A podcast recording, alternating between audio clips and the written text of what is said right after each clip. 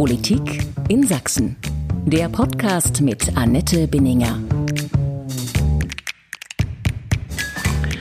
Von Tag zu Tag scheint die Situation im Ukraine-Krieg zu eskalieren. Ein Waffenstillstand oder gar Friedensverhandlungen sind längst nicht in Sicht. Wie geht es weiter und was bedeutet dieser Krieg für Deutschland und für Sachsen?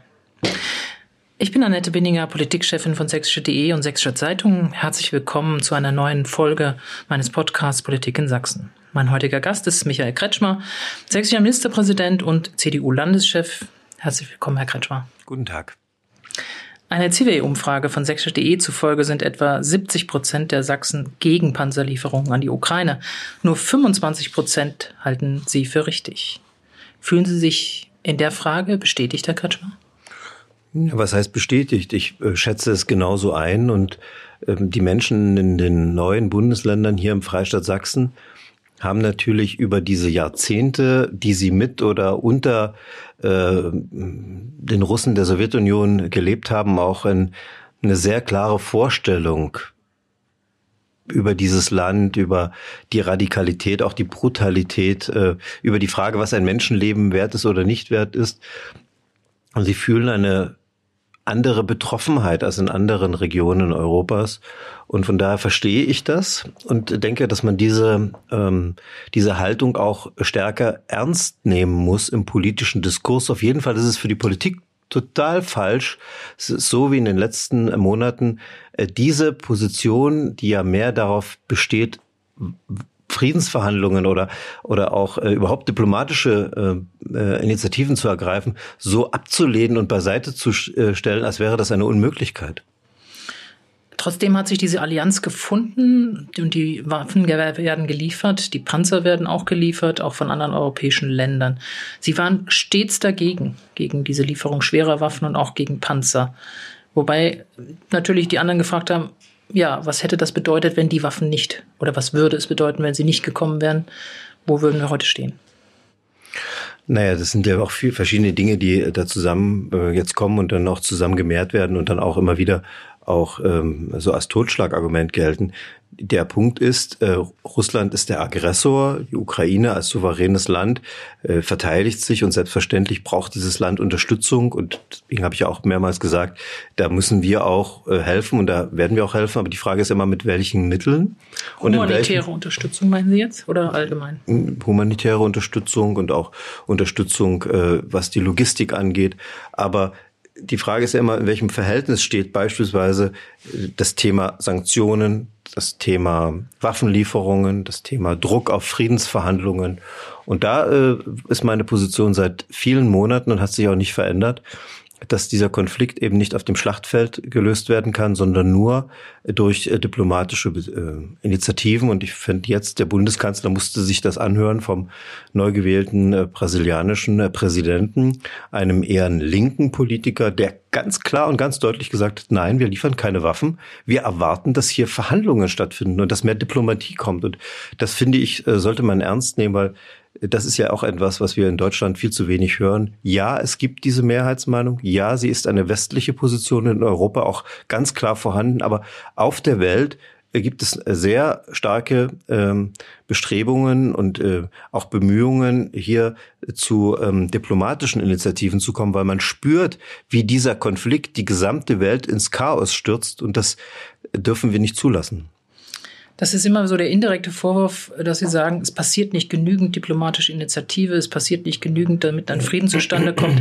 De facto ist aber vor allen Dingen eine Seite überhaupt nicht daran interessiert und hat sämtliche Versuche bisher ins Leere laufen lassen. Insofern, wenn man das zu Ende deckt, keine Panzer zu liefern, keine schweren Waffen zu liefern, hieße das, die Ukraine in der einzigen Chance, selbst sich zu verteidigen, nicht weiter zu unterstützen.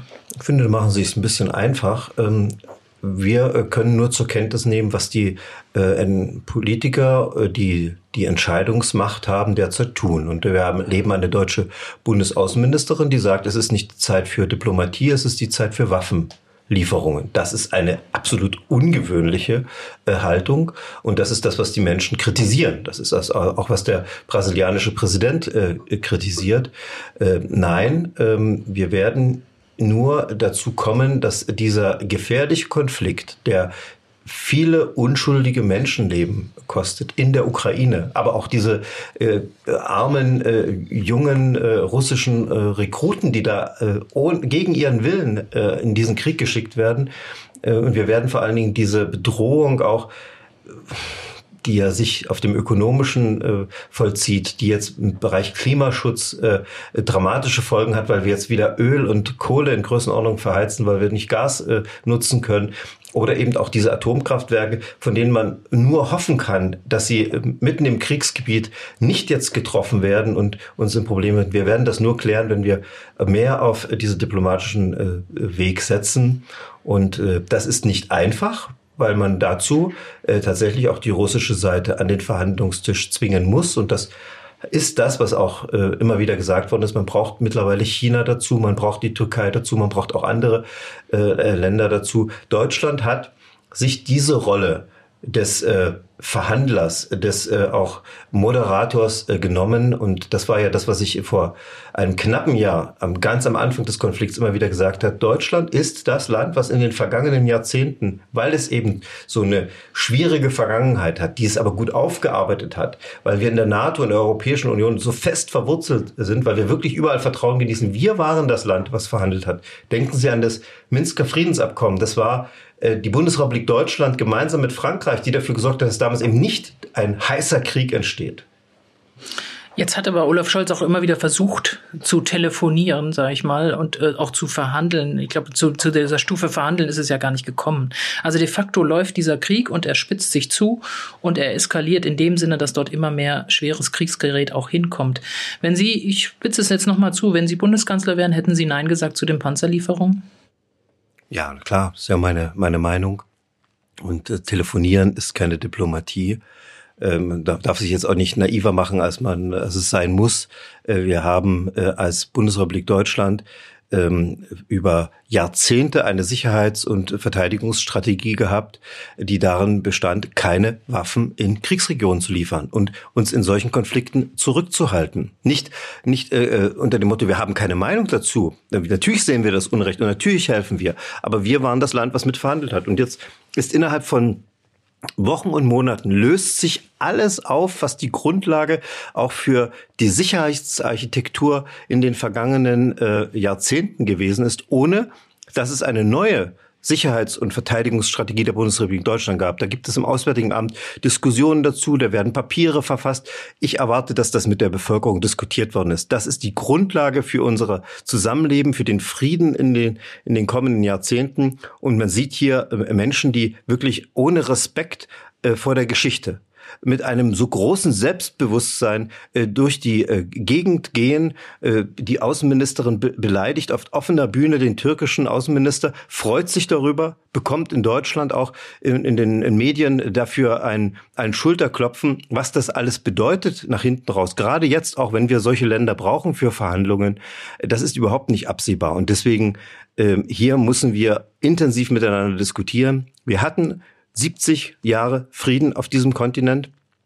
Und das war äh, deswegen möglich, weil es viele kluge, auch abwägende, verantwortungsvolle Frauen und Männer gab, die in der Politik äh, dafür gesorgt haben. Und jetzt, äh, glaube ich, müssen wir sehr genau aufpassen, dass wir nicht in Konflikte hineingezogen werden und damit äh, diese äh, gute Zeit äh, irgendwann beenden. Sehen Sie Deutschland bereits als Kriegspartei, auch wenn es natürlich völkerrechtlich, im völkerrechtlichen Sinne das nicht ist? Ja, ich finde, äh, wenn wir uns anschauen, was uns vor einem Dreivierteljahr gesagt worden ist, was wir alles auf keinen Fall tun werden und was jetzt passiert, diese äh, Panzerlieferung am gleichen Tag, an dem die Deutschen sagen, ja, wir machen das, kommt aus der Ukraine, wir brauchen jetzt noch Kampfflugzeuge, U-Boote und äh, Raketen. Ja, also wo ist hier ein Ende?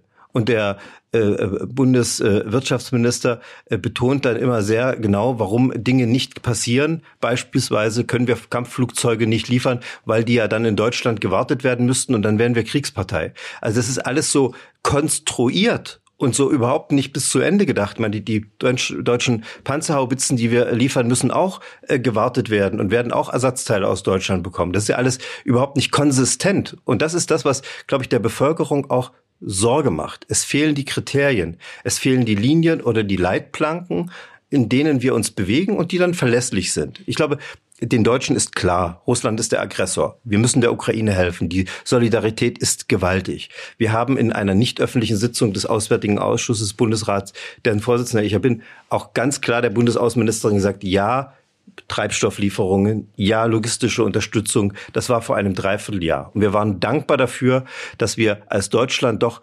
zurückhaltend und in Ruhe nicht alles äh, sofort mitgemacht haben. dies hat sich aufgelöst und das sieht man in der Bevölkerung, findet nicht überall eine Zustimmung und in den neuen Bundesländern eben eine äh, sehr, sehr große Ablehnung. Ähm, Sie haben, Sie beklagen, dass das alles so schnell gelaufen sei und, und dass da der Druck ausgeübt worden sei und dann Entscheidungen getroffen werden, die mehr Waffen, mehr Waffen in, in die Ukraine bringen, zur Unterstützung, auch zur Selbstverteidigung. Aber der Kurs der Bundes-CDU ist natürlich in, gerade in dieser Frage ist das die Rolle des Dränglers auf Bundesebene gewesen. Der CDU ging dort alles nicht schnell genug. Ja, Sie sprechen mit mir und Sie haben mich nach meiner Meinung gefragt.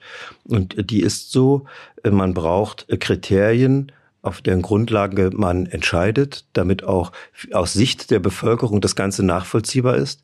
Über diese Kriterien übrigens muss man sich in so einer wichtigen Frage von Krieg und Frieden auch miteinander verständigen. Welche Kriterien meinen Sie da? Ja, ich danke mir nochmal einen, mhm. einen Satz mehr. Also die Wiederbewaffnung Deutschlands oder auch die Stationierung von Atomraketen haben in der alten Bundesrepublik riesige Debatten über längere Zeit und auch mit großer Auffall und großen Demonstrationen ähm, ähm, nach sich gezogen. Und das war richtig und notwendig, weil es eben für dieses Land so entscheidend ist.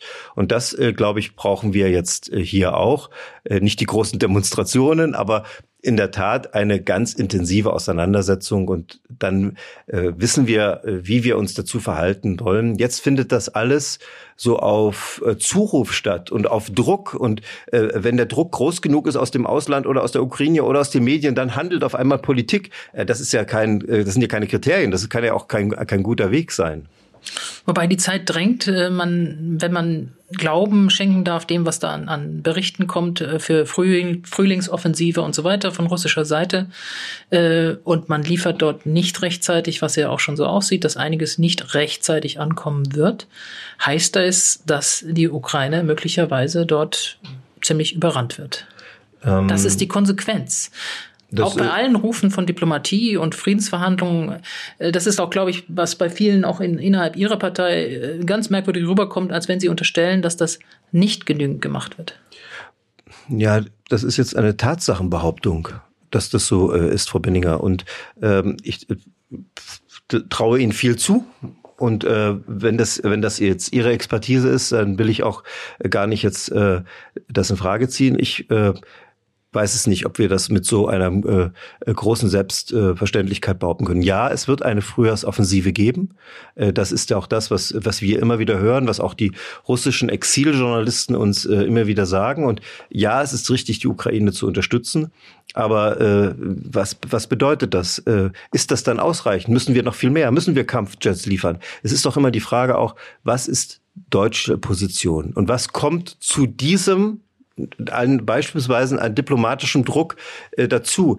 Haben wir alle miteinander den Eindruck, dass diejenigen, die einen Einfluss auf, auf Russland haben, Indien, China, beispielsweise Brasilien, andere Länder, die sehr stark jetzt die wirtschaftliche Zusammenarbeit übernommen haben, aus der wir uns zurückgezogen haben. Ja, irgendwie auch. Auch das muss doch diskutiert werden. Wir haben in Größenordnungen äh, verzichten wir derzeit auf ähm, Lieferungen von Öl, Kohle und Gas äh, aus Russland ähm, mit dem Hinweis, damit äh, würden wir einen Beitrag für das Ende des Krieges leisten. Ist das denn so? Oder ist nicht die Realität, dass sich gerade die Verhältnisse sehr verschieben, dass andere Länder in diese Lieferbeziehungen eingestiegen sind, dass wir die ökonomischen Nachteile haben, indem wir extreme Kostensteigerung haben und andere auf einmal in eine Abhängigkeit sich mit Russland begeben? Und diese Dinge offen zu besprechen. Und nochmal, das Ziel ist klar. Dieser Kampf, das Sterben muss ein Ende haben. Es muss ein Schweigen der Waffen kommen und dann müssen wir sukzessive muss es dazu kommen, dass dieser Konflikt sich erklärt. Und das wird sicherlich nicht von heute auf morgen gehen. Es kann auch sein, dass es eine Generation braucht, dass diejenigen, die jetzt Kriegstreiber sind, erst einmal ausscheiden müssen, auch aus der Verantwortung weg sein müssen, dass andere dann äh, mit einer mit einer neuen auch Haltung kommen, ob man diesen Konflikt wirklich braucht. Es ist alles nicht so einfach, aber auch da ist ja dass die Bundesregierung äh, sehr äh, im, im, äh, im, im Nebel unterwegs. Äh, wir hören immer, Russland darf den Krieg nicht gewinnen. Das ist auch meine Meinung. Die Ukraine äh, muss den Krieg gewinnen oder äh, doch nicht. Aber was bedeutet das denn jetzt? Ist das für Sie klar, dass die Ukraine diesen Krieg gewinnen muss? Was bedeutet Krieg gewinnen? Ich frage Sie, ob Nein, das. ich frage Sie. Was bedeutet Krieg gewinnen? Äh, Wir können uns an den Bedeutung dieses Satzes rannähern, aber ist für Sie klar, und das, das hört man aus der Bundes-CDU, die Ukraine muss diesen Krieg gewinnen? Die Russland darf den Krieg nicht gewinnen. Und jetzt ist die Frage, was bedeutet das, Ukraine muss den Krieg äh, gewinnen? Das ist etwas, was, was völlig im Unklaren ist. Ich, äh, ich habe immer gesagt, äh, der Konflikt muss eingefroren werden. Dafür bin ich sehr kritisiert worden und ich will es an dieser Stelle auch nochmal deutlich machen, wenn damit Menschen verstanden haben, dass der Status quo akzeptiert wird, also die jetzige Frontlinie, dann äh, tut mir das leid, weil das war nicht meine Meinung. Ich möchte gern, dass ein Waffenstillstand kommt, das habe ich mit Einfrieren gemeint und dass aufgrund Grundlage dieses Waffenstills dann Verhandlungen stattfinden. Und an keiner Stelle äh, bin ich der Meinung, dass jetzt äh, die Ukraine ihr Territorium abgeben muss und dass es dafür einen Rechtsanspruch gibt oder dass, es, dass das unsere Haltung ist. Natürlich nicht.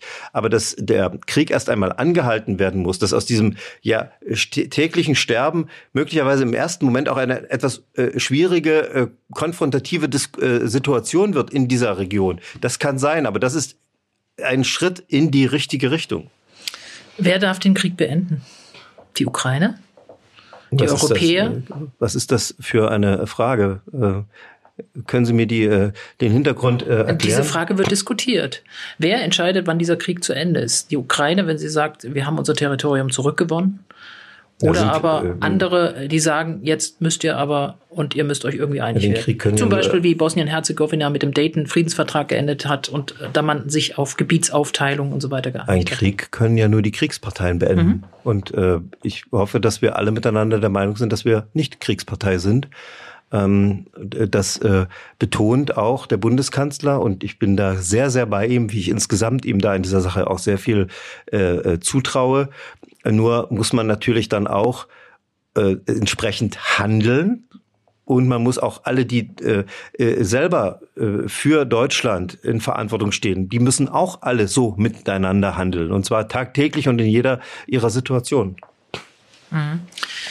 Ich muss mal darauf zurückkommen. Sie sagten eben, wir verzichten auf Energielieferungen. Sie sagten eben, wir verzichten auf Energielieferungen aus Russland. Äh, das tun alle. Das ist Teil eines, eines Embargos, das ist Teil von Sanktionen und so weiter. Ähm, könnten Sie sich ernsthaft vorstellen, im Laufe dieses Krieges, dass diese Lieferungen weitergegangen werden? Also, es verzichten natürlich nicht alle darauf, sondern es ist sehr, sehr unterschiedlich. Und ähm, Sie haben recht, das will ich auch sagen, in der aktuellen Situation äh, können wir nicht darüber reden, dass wir jetzt wieder ähm, zu einer Normalität, was Lieferungsbeziehungen angeht, äh, zurückkommen. Aber wir müssen heute äh, miteinander darüber nachdenken, was in fünf oder zehn Jahren ist. Und da gibt es politische Akteure, äh, vor allen Dingen bei den Grünen, die der Meinung sind, nie wieder Russland unter keinen Umständen, die aus meiner Sicht jetzt auch gerade durch ähm, Untätigkeit dafür sorgen, dass diese wichtige Infrastruktur äh, Nord Stream 1, das sind acht Milliarden Euro Investitionen, 60 äh, Millionen Kubikmeter Gas, die jedes Jahr geliefert werden könnten, dass die durch diese Zerstörung unwiederbringlich zerstört wird. Man hat ein halbes Jahr, dreiviertel Jahr Zeit ab jetzt noch, diese Pipeline zu sichern. Und meine Erwartung ist, dass wir Deutschen das tun, weil wir, wenn wir an, in unsere Geschichte zurückdenken, wissen wir ja, dass man, dass es immer eine Zeit danach gibt. Und wir waren gerade in Gesprächen mit Kroaten und Serben. Wie haben die sich bekämpft? Und nach fünf bis zehn Jahren danach gibt es wieder miteinander die Zusammenarbeit. Wir dürfen die, uns diese Option nicht nehmen. Und mein Gefühl ist derzeit vor dem Hintergrund auch dieses furchtbaren Krieges äh, finden ähm, auch äh, Entscheidungen statt, äh, die gar nicht äh, die Zeit haben, äh, diskutiert zu werden, die wir versuchen müssen, die Öffentlichkeit zu ziehen. Und dazu gehört beispielsweise, dass wir Optionen in der Zukunft brauchen. Ob wir sie nutzen, das werden wir dann miteinander entscheiden. Vielleicht werden das auch nachfolgende Generationen entscheiden. Aber jetzt diese acht Milliarden äh, Infrastruktur Nord Stream 1 so durch Untätigkeit äh, kaputt gehen zu lassen, das darf nicht passieren. Wir brauchen diese äh, Option. Wir brauchen auch die Option, was die Atomkraftwerke angeht und die Gasmöglichkeiten äh, in Deutschland, die Gasfelder. Wir sollten aufhören, jetzt über das Ausstieg aus der Braunkohle zu sprechen. Unsere ökonomische Kraft entscheidet, ob wir auch in Zukunft sicher leben können. Das ist doch Zeitenwende, dass wir verstanden haben, nach dem Minsker Friedensabkommen, das war eine große, großer diplomatischer Erfolg. Aber es ist unterlassen worden, in die Sicherheit zu investieren, in einen Raketenabwehrschirm zu investieren. Das muss jetzt passieren. Das wird Geld kosten. Aber es ist nicht ein, ein Signal an Russland äh, mitten im Krieg, dass alles wieder wie vorher werden könnte. Ja, ich erinnere mich an den, an den Jugoslawienkrieg. Äh, da hat keiner an Serbien signalisiert, aber wird wieder alles, kann wieder alles wie vorher werden, mitten im Krieg. Das weiß ich gar nicht. Äh, also diese, diese Signale Frage, wurden da nicht ausgesendet. Ob diese Frage äh, jemals stand, aber äh, was heißt auch äh, alles wie vorher?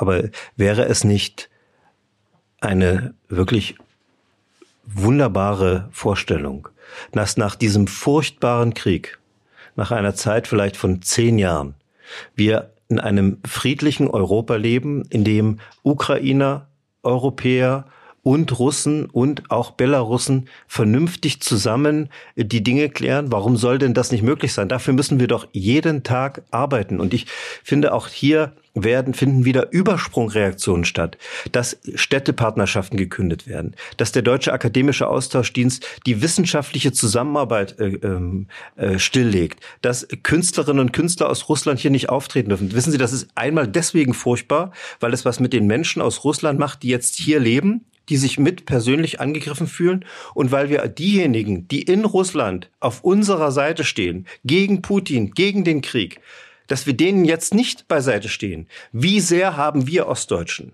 in den Zeiten der DDR darauf gesetzt, gehofft, dass Menschen aus dem Westen gekommen sind, dass es Austausch gab, dass wir was gehört haben, dass wir Unterstützung erfahren haben. Und das findet so überhaupt nicht statt. Und das ist doch auch eine Frage von jetzt natürlich, aber auch, was wird nach dem Krieg einmal sein? Herr Merz, Friedrich Merz äh, hat vor einigen Wochen gesagt, im Osten Deutschland gäbe es eine etwas naive Haltung gegenüber Russland. Wie können Sie so einen Satz eigentlich Ihren Parteifreunden in Sachsen vermitteln und wie sehr ärgert er Sie persönlich? Ja, dann musst du sagen, der Friedrich Merz äh, hat äh, eine große Unterstützung äh, in den neuen Bundesländern und er legt großen Wert darauf, äh, hat auch äh, viele, viele Veranstaltungen, viele Überlegungen, viele Treffen, wie kann man die neuen Länder unterstützen.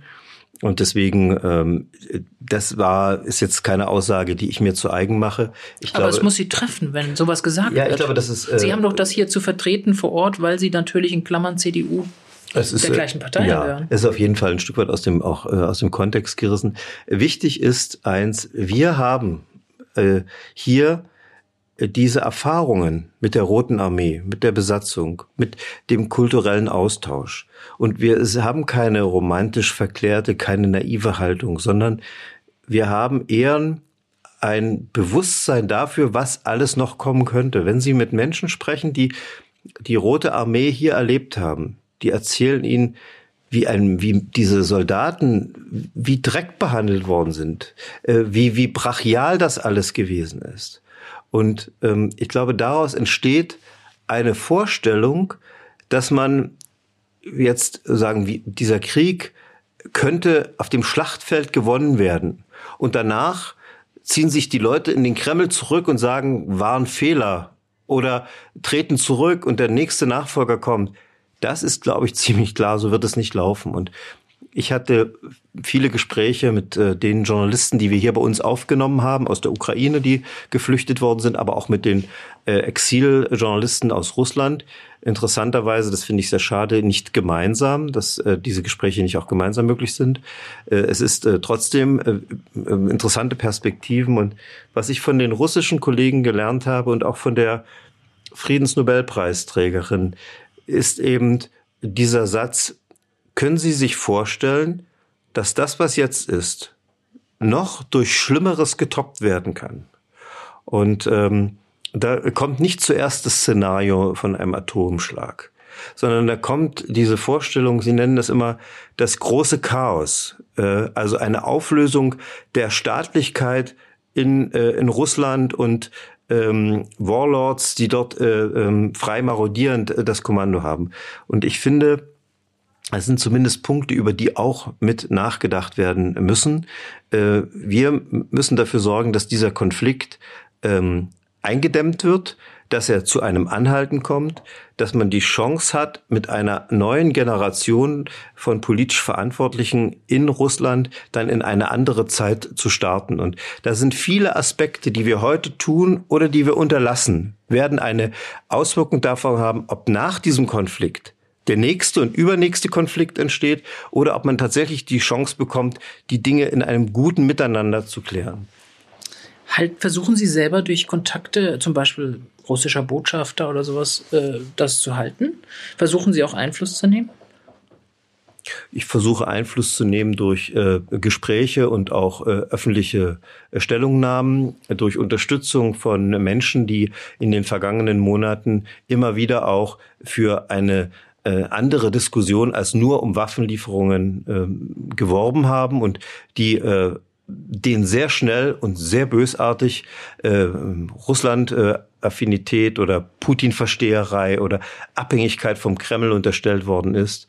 Ähm, das ist die, äh, das sind die Möglichkeiten, die wir haben und äh, auch Unterstützung jetzt ähm, für die Menschen, die aus Russland geflohen sind, wo ich finde, dass wir auch da äh, beispielsweise mit der äh, Visafreiheit, die abgeschafft worden ist, viele von denen, die hätten jetzt flüchten können vor diesem Wehrdienst, äh, die Möglichkeit genommen haben, jetzt äh, zu gehen und äh, hier bei uns für eine Zeit lang Unterkunft zu haben und dann vielleicht in einer neuen Zeit in Russland ganz wichtige Menschen gewesen wären, die dort hätten beim Aufbau mitgeholfen.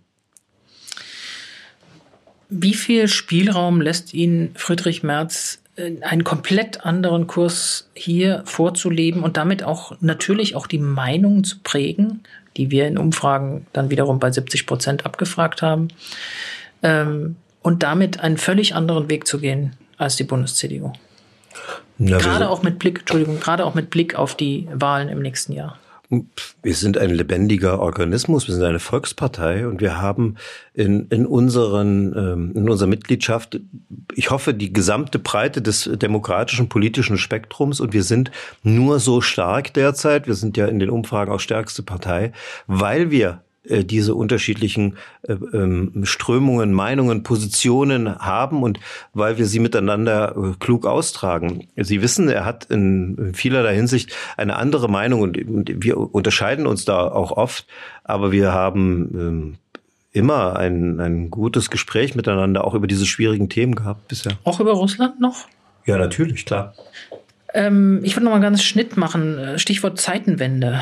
Wir leben in einer Zeitenwende, hat Olaf Scholz gesagt. Das bedeutet auch 100 Milliarden Euro zur Ertüchtigung der Bundeswehr. So hat es Olaf Scholz eben versprochen. Ist das zu schaffen? Glauben Sie, dass das so kommt und reicht das? Es ist notwendig und diese 100 Milliarden sind ja im Grunde genommen die unterlassenen Investitionen der vergangenen Jahre. Also wichtiger ist äh, noch, dass wir äh, pro Jahr zwei Prozent des äh, Bruttoinlandsprodukts für die äh, Sicherheit ausgeben, so wie das andere europäische Staaten tun. Äh, die zur Realität gehört auch, dass der Verteidigungshaushalt in diesem Jahr das erste Mal sinkt und nicht steigt. Also so wird es nichts und Deswegen, ähm, wir brauchen, und das ist das eigentlich das Entscheidende, brauchen eine große ökonomische Kraft. Das, was die Grünen derzeit betreiben, man hat manchmal das Gefühl, alles nur 80 Prozent. Nur 80 Prozent äh, Stromspar, nur 80 Prozent Stromverbrauch, nur 80 Prozent der Kosten wollen wir äh, ihnen finanziell mithelfen, nur 80 Prozent der äh, Erdölmenge, die notwendig ist, um die Raffinerie in Schwedt zu betreiben, werden am Ende als Pipeline gebaut. Also wenn wir wirklich in die Richtung gehen, nur noch 80 Prozent, dann bedeutet das Deindustrialisierung. Und dann bedeutet das auch, dass wir nicht die wirtschaftliche Kraft haben, um diese Aufgaben zu stemmen. Denn wissen Sie, ich bin Wissenschaftspolitiker und Bildungspolitiker. Mich interessiert im Kern, was wir für Wissenschaft und für Bildung ausgeben. Das ist der Rohstoff, mit der wir in, in dem wir in der Zukunft auch unseren Wohlstand erhalten müssen. Dieses ganze Bereich Sicherheit ist, ist die Pflicht, ja. Aber das andere ist das, was uns wirklich auch miteinander in Zukunft etwas bringt. Und deswegen können wir nicht den Weg gehen der Deindustrialisierung. Energie darf kein knappes Gut sein. Die Preise müssen runter. Und das müssen wir, glaube ich, in dem politischen Diskurs derzeit sehr klar klären. Das gehört auch zur Zeitenwende mit dazu. Jetzt das wirklich Wichtige zu tun und äh, das, was man sich vielleicht mal als Ideologie äh, vorgenommen hat in einem Parteiprogramm, in Zeiten des Friedens jetzt auch mal ein Stück weit zurückzustellen. Äh, das war jetzt das Kapitel Grünen Kritik. Ähm, Sie haben sich da ziemlich eingeschossen auf die Grünen eigentlich auch äh, schon seit längerer Zeit. Ist das auch äh, eine Zielstellung, dass Sie sagen, Profil der CDU schärfen, indem man genau das zurückweist, was die Grünen wollen? Zum Beispiel auch mit der Energiewende, die ja mal von der CDU-SPD-Regierung auf Bundesebene eingeleitet wurde. Ja, natürlich wollen wir die Energiewende. Wir wollen die CO2-Freiheit der im Bereich äh, der Energieversorgung und äh, insgesamt auch in den Bereichen. Das ist eine Notwendigkeit. Aber äh, das Ganze wollen wir mit marktwirtschaftlichen Instrumenten, mit Technologieoffenheit, so wie wir das nach 1990 hier in den neuen Ländern gemacht haben. Und das, was wir jetzt hier erleben, ist ein dogmatischer Staat, der genau vorschreibt, was zu tun hat, der die Technologie vorschreibt und das wird schiefgehen. Auch das hat in der Gesellschaft keine Mehrheit, weil die Leute das erkennen, dass der Staat doch gar nicht äh, derjenige sein kann, der die ganzen Technologien bis zum letzten sehen kann. Und andere Länder, Amerika, machen es uns vor, indem sie komplett technologieoffen sind. Und das, äh, glaube ich, muss man als solches mit benennen. Wir erleben gerade, äh, dass wir äh, auf dem Weg sind, zur Deindustrialisierung. Wir haben viele Unternehmen, die von sich aus gesagt haben, wir werden im Ausland investieren. Wir haben viele Unternehmen, die ihre Investitionen äh, angehalten haben. Und wir erleben eine Bundesregierung mit der grünen, äh, mit grünen Wirtschaftsministerium, die sagen, wir haben das doch geschafft mit dem Gas. Und wir sagen, was haben wir geschafft? Wir haben ähm, dafür gesorgt, dass in größten Teilen der Industrie Produktionen zurückgefahren worden sind. Wir haben explodierende Preise. Wir haben 300 Milliarden Euro in die Hand nehmen müssen, um für zwölf oder 14 Monaten das Schlimmste zu verhindern. Und dass wir haben überhaupt nichts geschafft, wir, sondern wir müssen jetzt aus dem Krisenmechanismus raus zu einer langfristigen Strategie. Und da müssen wir die Kraft haben, als Deutschland miteinander über Parteigrenzen hinweg miteinander zu sprechen. Was ist mit der Atomkraft? Was ist mit dem heimischen Gas? Was ist mit diesen ganzen Fragen? Das ist verantwortungsvolle Politik. Das ist das, was auch in der Vergangenheit unter Angela Merkel stattgefunden hat. Viele haben das belächelt. Diese Frau hatte die Kraft, sich so zurückzunehmen und zu sagen, wir haben einen offenen Diskurs, wir klären das miteinander und nicht per Order die Mufti. Um Industrialisierung, um weitere Industrieunternehmen hierher zu holen nach Sachsen, dazu gehört aber auch erneuerbare Energien zu fördern und sie parat zu haben, weil diese Unternehmen bereits nachweisen müssen, dass sie einen großen Anteil daher schöpfen. Ja. Da ist Sachsen ziemlich weit abgehängt. Ja, äh, auch das äh, finde ich ist, die Dinge dürfen nur so einfach dargestellt werden, wie sie sind und nicht einfacher. Wir hm. beide sind uns ganz schnell einig. Den Vorwurf gebe ich jetzt gleich zurück. Gut, einverstanden. Ähm, also natürlich Ausbau der erneuerbaren Energien überhaupt keine Frage. Ich äh, gehe in jede Bürgerversammlung und sage das auch ganz deutlich, auch beim Thema Wind, beim Thema Photovoltaik. Und das ist ja aber genau meine Position zum Thema Braunkohleausstieg. In dem Gesetz steht alles drin, es ist alles geklärt. Wenn der Zubau an Erneuerbaren, der Netzausbau, die Netzstabilität, der Preis, wenn das alles hinhaut, dann wird der Ausstieg früher als 38 stattfinden. Ganz automatisch. Steht im Gesetz drin. Man muss gar nichts tun. Da wird die Politik auch gar nichts mehr sagen können dazu wenn der Anbieter da selber rausgeht. So, richtig. Und von daher braucht man jetzt als, äh, als äh, grünes Wirtschaftsministerium auch diesen Streit gar nicht anfangen, weil es äh, einen Konflikt wieder aufreißt, der schon geklärt ist. Wir werden also diesen Ausbau erneuerbarer machen. Aber das, was wir in diesen Stunden erleben, ist ein Gutachten der Bundesnetzagentur, die uns äh, und den Deutschen mitteilt, der Ausbau, äh, der, die Versorgungssicherheit ist gewährleistet, auch mit dem Ausstieg aus der Braunkohleverstromung. Und der, ähm, diejenigen, die sich mit diesem Thema beschäftigen, reiben sich die Augen, sagen, das kann doch gar nicht sein und schauen dann in dieses Gutachten hinein, dann stehen die Prämissen, unter denen das möglich ist. Also eine Verdreifachung des äh, Ausbaus der erneuerbaren Energien bis 2030. Innerhalb von drei Jahren eine Verdreifachung. Ist das unsere, ist das das, was wir glauben, was wir erreichen können? Zweitens, Zubau an Gaskraftwerken in einer gigantischen Größenordnung. Und dann kommen weitere Prämissen. Und jeder, der das sieht, sagt, ja klar, wenn ich hier Wolkenkuckucksheim mache, ist alles möglich. Und ich finde, das ist doch keine verantwortungsvolle Politik. Und das muss man doch als, als solches auch benennen. Weil wir sind doch die, die Leidtragenden. Was wir erleben, eine Politik, die hinten alles abschneidet und zukünftigen Generationen die Möglichkeit von Optionen nimmt. Ausstieg Atomkraft. Auf keinen Fall nie mehr. Warum? Warum muss das jetzt sein? Wir bestellen neuen Brennstäbe, haben für drei Jahre die Möglichkeit, diese Energie zu nutzen. In drei Jahren kann die nächste Generation an Politikern entscheiden, wie sie das sieht. Wir haben das Thema äh, Kohleverstromung. Wenn wir mit dem Erneuerbaren vorankommen, können wir, können wir das eher beenden. Warum Nord Stream 1?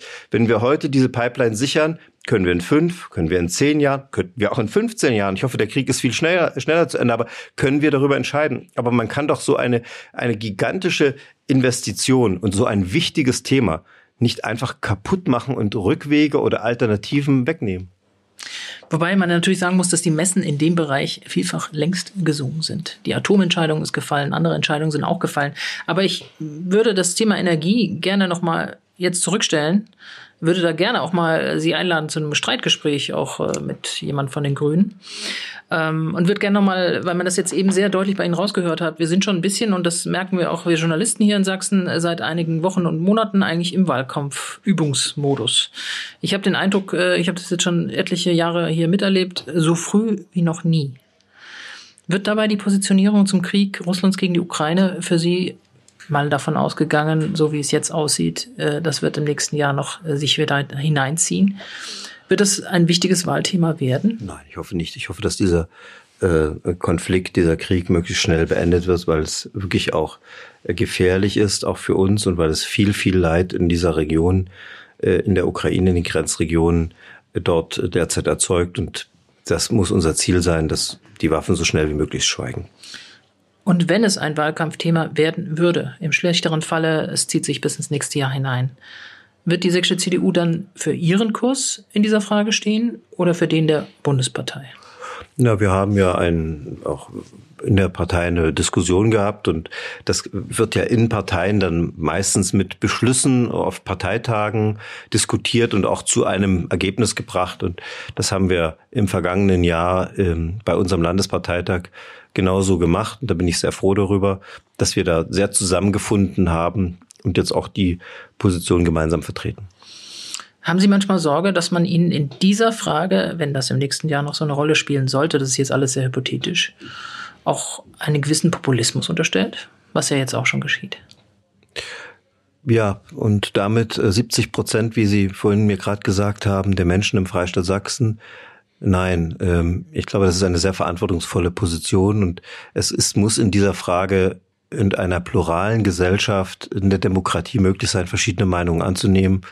Und ähm, ich habe bei dem Thema Einfrieren auch jetzt nochmal deutlich gemacht, äh, dass das nicht mein äh, Interesse war, äh, da möglicherweise durch, durch so eine Formulierung einen falsche, falschen Eindruck zu erwecken. Ähm, und ansonsten bin ich bei meiner Meinung aus den vergangenen Monaten geblieben und das ist ehrlich gesagt eine tiefe Überzeugung.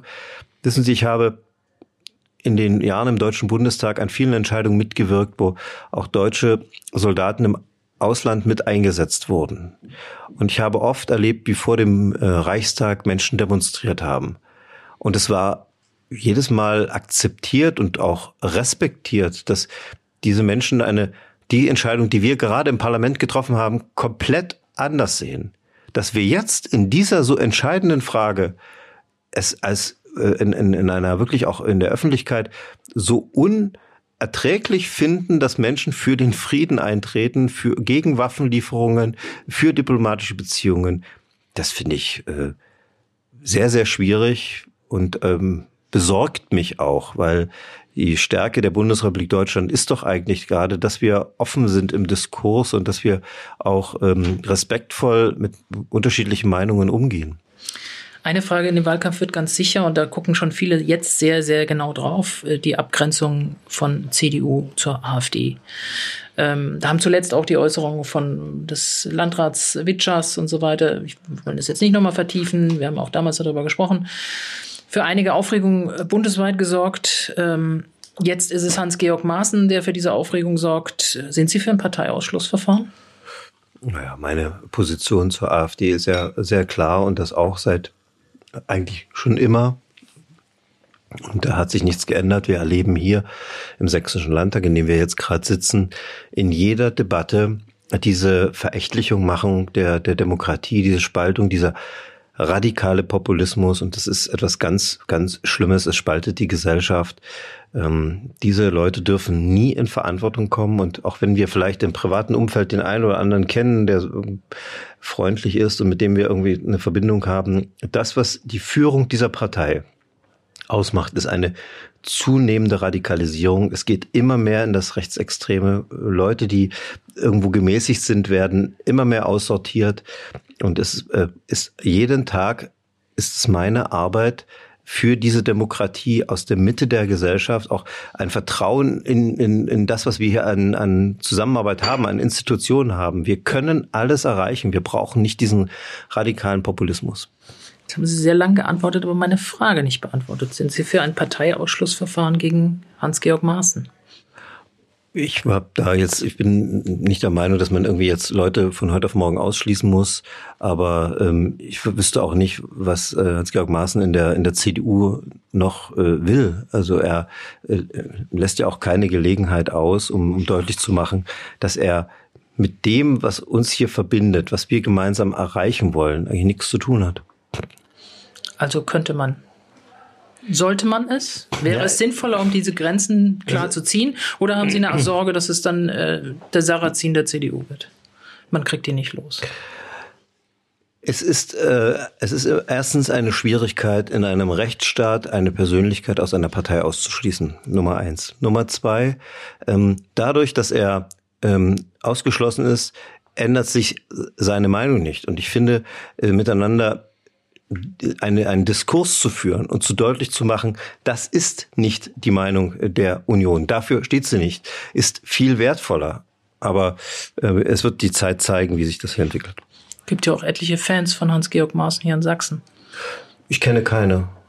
Das sind äh, namhafte Leute, die unter einem letzten Bundestagswahlkampf ihn zu gemeinsamen Wahlkampfauftritten eingeladen haben auch hier anwesend im Landtag, der Landtagspräsident Matthias Rösler. Ich weiß nicht, ich habe mit ihm darüber nicht gesprochen. Also äh, ich glaube, dass Hans-Georg Maaßen auch durch seine Einlassungen in Chemnitz äh, uns sehr geschadet hat und ähm, ich habe da nichts, was ich, was ich wertvoll finde an seinen Debattenbeiträgen.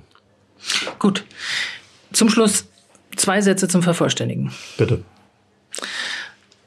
Erster Satz. Dass der Krieg in der Ukraine in diesem Jahr endet ist mein großer Wunsch und ich möchte alles dafür tun, dass das auch möglich wird. Zweiter Satz. Wenn bereits in diesem Jahr Landtagswahl in Sachsen wäre. Ja, wäre es ähm, nicht die Zeit, ähm, viele Projekte, die wir uns vorgenommen haben, zu realisieren. Wir brauchen diese äh, Zeit bis äh, zum September des kommenden Jahres und werden sie auch als Regierung aktiv nutzen. Gut. Das war Michael Kretschmer im Podcast Politik in Sachsen von sächsische.de. Herr Kretschmer, ich danke Ihnen für das Gespräch. Bitte. Und wenn Sie, liebe Hörerinnen und Hörer, weiterhin informiert bleiben wollen über die sächsische Landespolitik, dann empfehle ich Ihnen jetzt noch ganz zum Ende unseren täglichen kostenlosen Newsletter Politik in Sachsen. Darin finden Sie jeden Morgen ab 5 Uhr alle wichtigen Infos aus und über Sachsen. Bleiben Sie gut informiert. Wir hören uns wieder. Bis dahin herzlichst Annette Binninger.